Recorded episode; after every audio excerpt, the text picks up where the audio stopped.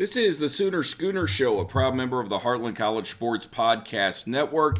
I'm Erik Gee from 97.1 The Sports Animal in Tulsa.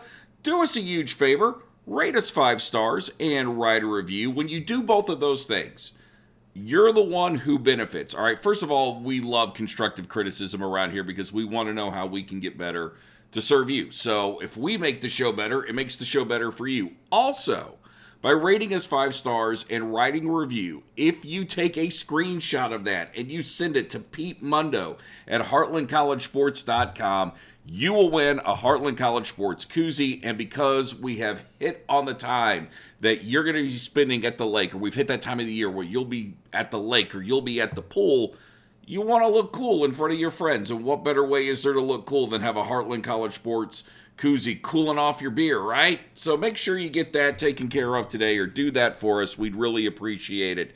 And uh, with that, let me tell you what's coming up on this week's episode. We will talk about coaches on the hot seat in college football. Yes, we're bringing it up because CBS did point out that Brent Venables is on the hot seat now, but there was something very unique about this list, despite it being obvious. Uh, a couple of things that need to be discussed that uh, go bigger picture with college football. But first, we're going to start with why the spring game is important. Yes, it's coming up this weekend.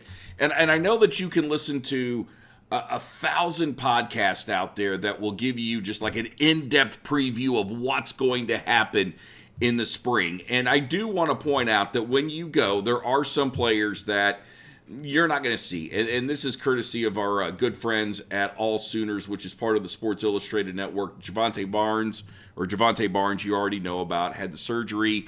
He's not going to play because of his foot. Uh, Walter Rouse is out. Uh, Kaden Helms. I'm not going to go through the whole list. Jacob Sexton. So you've got some guys on the offensive line, a couple of tight ends, uh, one, a couple of defensive backs, and uh, you've got a you know a, a red shirt running back that's out, uh, amongst others. All right, but mainly the, the main group getting hit is the offensive line. And the reason that that is important, okay, it's just sidebar here and why that's important with some guys on the offensive line sitting out.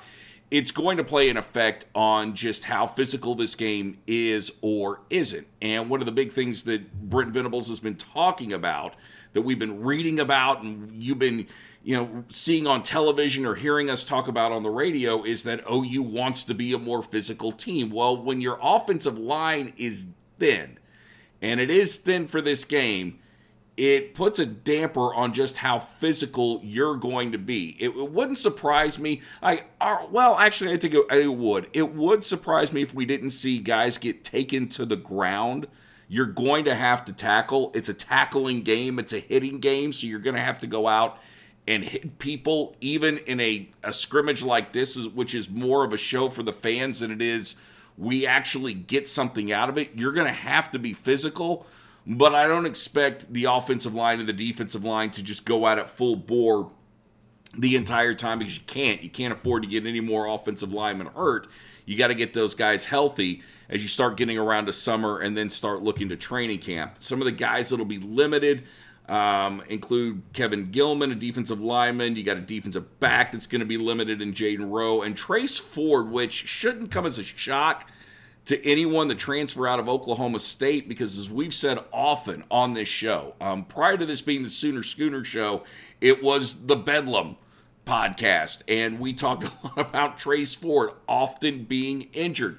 Great kid out of Edmond Santa Fe. When he's healthy and right, he's an absolute terror on the field but you've got to get him healthy and keep him healthy. Him not playing in the spring game, it's probably for the best. He was one of the guys I was most interested to see just to see how healthy he is. But when you say he's limited, it tells me there's still some issues that you're nursing. And you're probably never right after you have surgery on both knees. It's kind of hard to be right be, after that. But with, with Trace Ford, the one thing about him is he's a committed kid he'll be tough and he'll figure out a way that he can get back on the field. Now, I told you I was gonna I was gonna discuss why this game is important. And, and here's the thing you got to remember about this game. All right. 70,000 people, 70,000 people could possibly show up to watch a scrimmage. Let that sink in for a second. Is that A Day numbers from Nick Saban's heyday at Alabama where they were packing it in with 92? No. But it ain't that much less. Okay, it's 22,000 less, whatever. It's still 70,000 people coming to watch a scrimmage where nobody wins, nobody loses. And it tells you just one, how important football is. But the reason that number is so big and this game is so important, more than anything else, this day is all about recruiting. And while there are no official visits being made to OU on Saturday, there are going to be a lot of unofficial visits made. Plus, the transfer portal window has opened back up. And I'm sure you've seen, OU's already lost a couple of kids. Um, Oklahoma State, we'll just go ahead and mention them. They've lost a couple of kids as well. Caleb Etienne is, is out of BYU.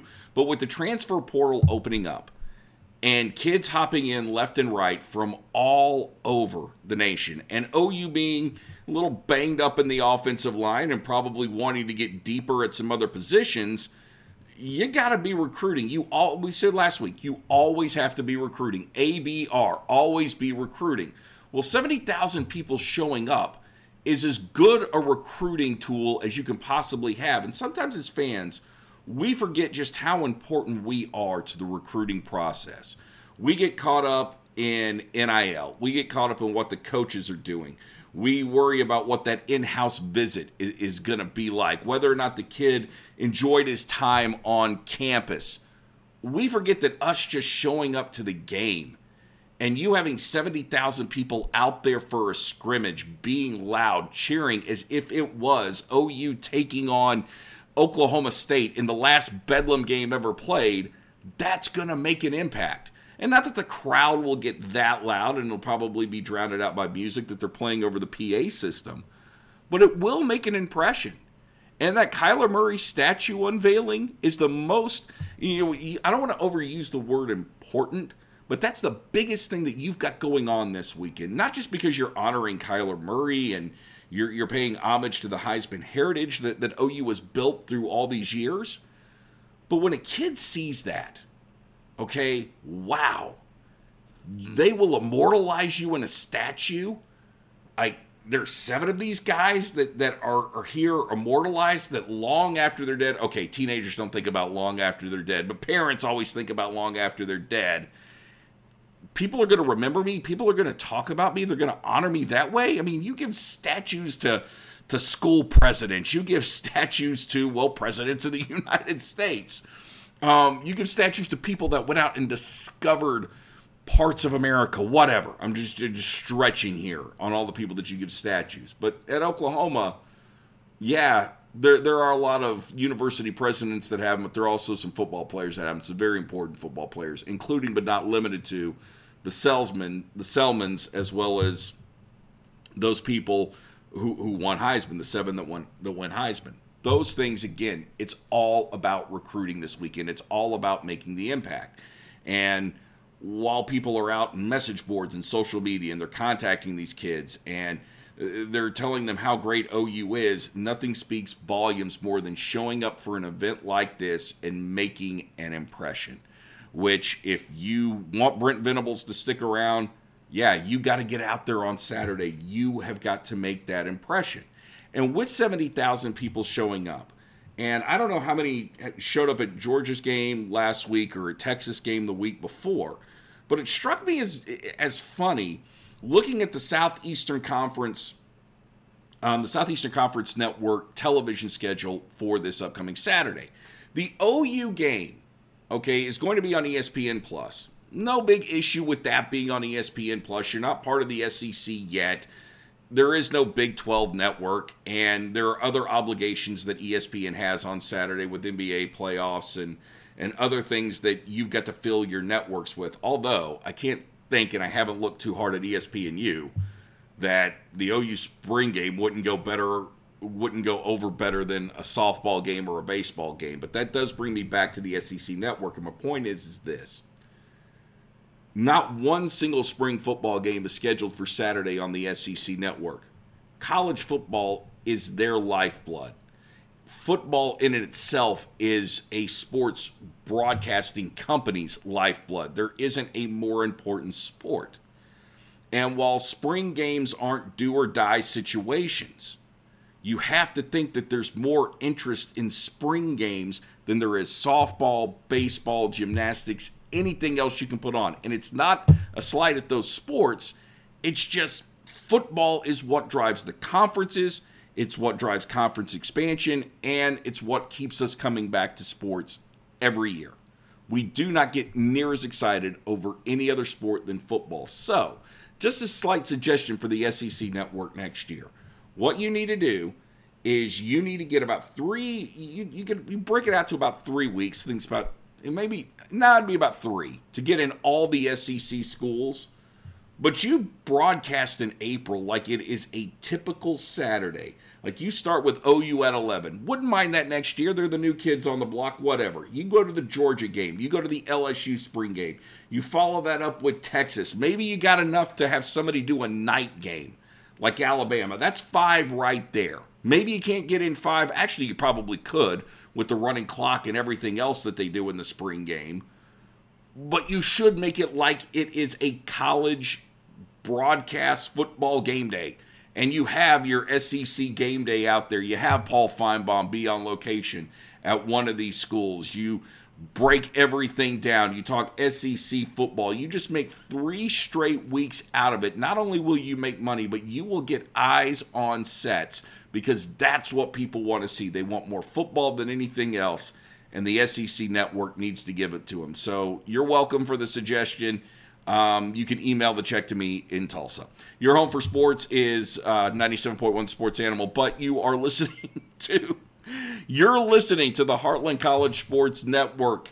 I am Erik Gee. This is the Sooner Schooner Show. Coming up next, coaches on the hot seat and what I learned from reading that CBS list real quick congratulations because I don't want anyone to think that I was bashing uh, non-revenue sports because really I don't. Um, I've got a lot of respect for anybody that participates, coaches, and just does college sports because of the the commitment that it takes. But give some love to KJ Kindler and the and the OU gymnast the women's gymnastics team for winning. I think it's their sixth national championship. Yeah, we always talk about how great Patty Gasso is you might want to look at that women's gymnastics team when you're having the argument about who is the best team or the best program on OU's campus right now.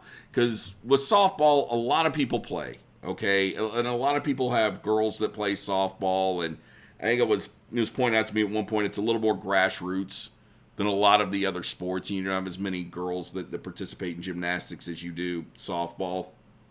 But, um, I think you got to give the, the women's gymnastics team a lot of credit and KJ Kindler a lot of credit for building it into the monster that it is. And I've got to the point with them. The difference between them and softball is to me is when OU doesn't win the national championship in women's gymnastics, I'm shocked. In softball, I expect you to make the College World Series.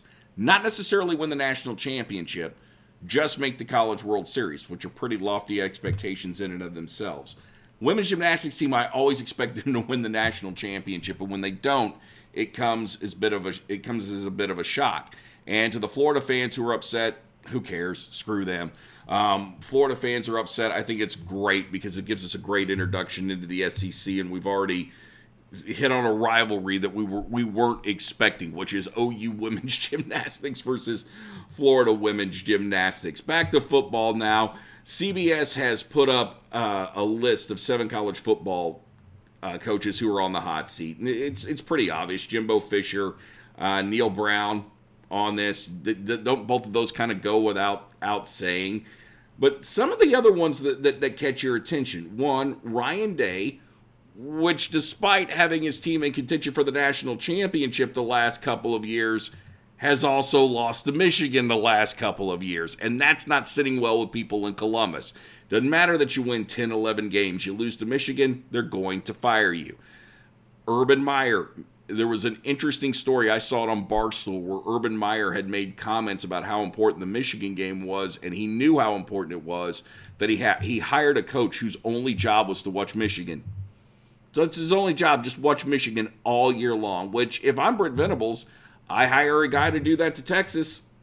Watch, especially after getting beat 49 to nothing, hire a guy. It's your, what is your job? Watch Texas. Every film, if you can sneak into practice, whatever it is, you you know everything about Texas inside and out. Um, speaking of Texas, Sark was on this list third year. He really hadn't done anything in Austin. Plus, they just like to fire coaches, so uh, yeah, every year you could put the Texas coach on this on this one. You could put the Auburn coach on this on this list every year. Even if they win a national championship, they're always on the hot seat. But three really catch your attention Billy Napier, Mario Cristobal, and Brent Venables. And there isn't any doubt that of those three, Venables has the hottest seat because of what is at stake at OU. And we've talked about it ad nauseum. You're moving into the SEC.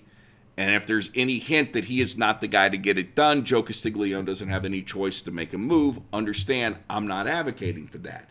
And here's what CBS says about Brent Venables. It says the second year Sooner coach is essentially in the same boat as Billy Napier or Mario Cristobal. The 6 and 7 record is the first sub 500 record since 1998, blah, blah, blah, blah, blah.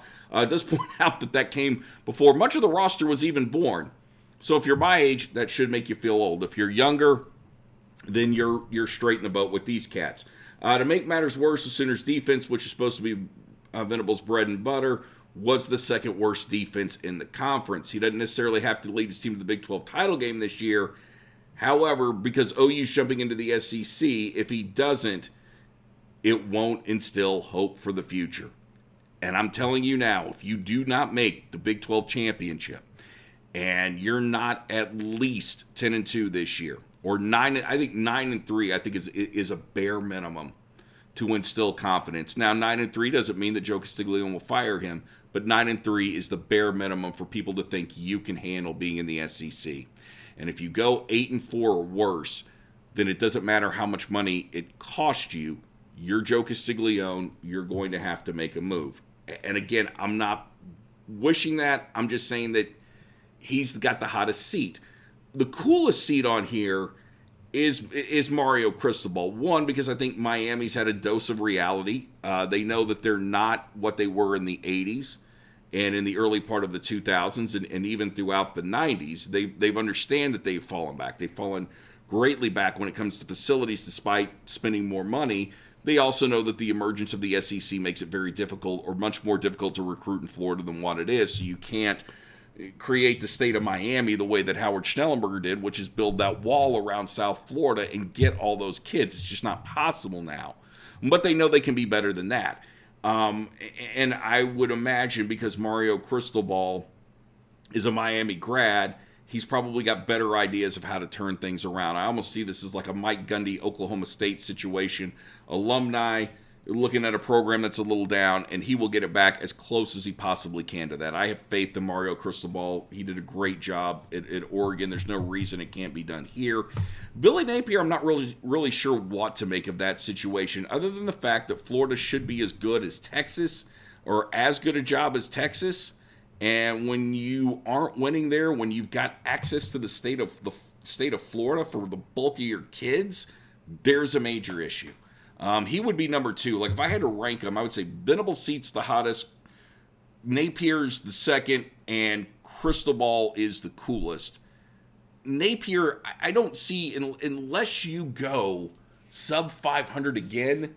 Napier's probably going to get a third year. Cristobal, I would almost guarantee he gets a third year unless it's just an abomination. And Venables, as we've discussed, said it again, you could have a winning season and it still may not be enough for people to think that you can win in the Southeastern Conference. Whew, big year for OU. It's all stuff you know, but the fact of the matter is, is everybody has seen it. Everybody's put that light on him. And Brent Venables, he's strong enough to handle this. Trust me. I, I think I think he'll he'll get it done. I mean, I, I have confidence that he'll get it done this year, but you've got to see improvement, big time improvement. And the good thing is, is you've got a backup quarterback this year. If something happens, the offensive line gets healthy, they'll probably be good. Uh, receiver, defense, those are things you're going to need to work on. But the only way you can get that defense good is to get out there and actually perform and do it beyond those first three weeks of the season. All right, that wraps up this week's show. Uh, we'd like to thank everyone for listening. Don't forget, uh, whether you're listening to Apple Podcast or Spotify, rate us five stars, write a review. take a picture of that, take a screenshot, send it to Pete Mundo. Send it to, to, to Pete Mundo at uh, heartlandcollegesports.com, and you'll get that free koozie. We appreciate it. May God bless you and your families. The great Jackie Moon always says, everybody love everybody. And to paraphrase Don Cornelius, love, peace, and boomer sooner.